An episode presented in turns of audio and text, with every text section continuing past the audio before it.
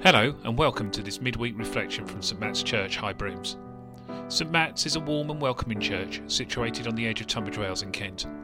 You can find out more about our church by visiting our website www.stmattschurch.org.uk. Each week, we as a church family are so blessed to receive the weekly email from Hannah, our office manager. Not only does it provide a welcome reminder of events in our church life, but the reflection always causes me, at least, to pause and reflect. So these words were written by Hannah, and we share them now in faith and trust that they are useful to you in the middle of your busy week. Do you ever have those days when your plan for the day gets constantly interrupted by people or situations and you feel like you don't get anything done that you need to? I know I do. Working in the church office some days can feel like a constant stream of people coming in and out and the phone ringing. As an organised, planned person, that feels hard to deal with sometimes.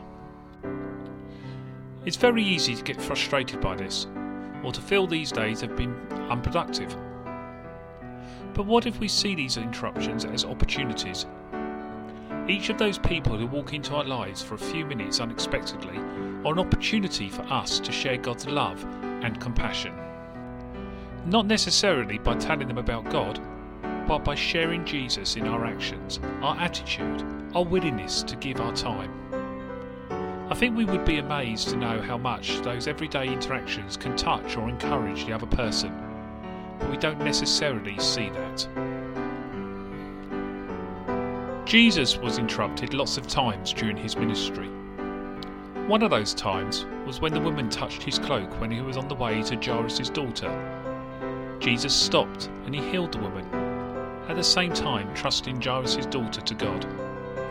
By giving the woman his time and compassion, he was showing that every person who he came into contact with was valuable to him.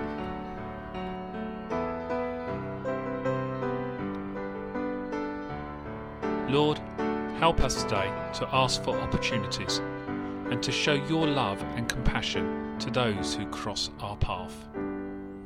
Amen.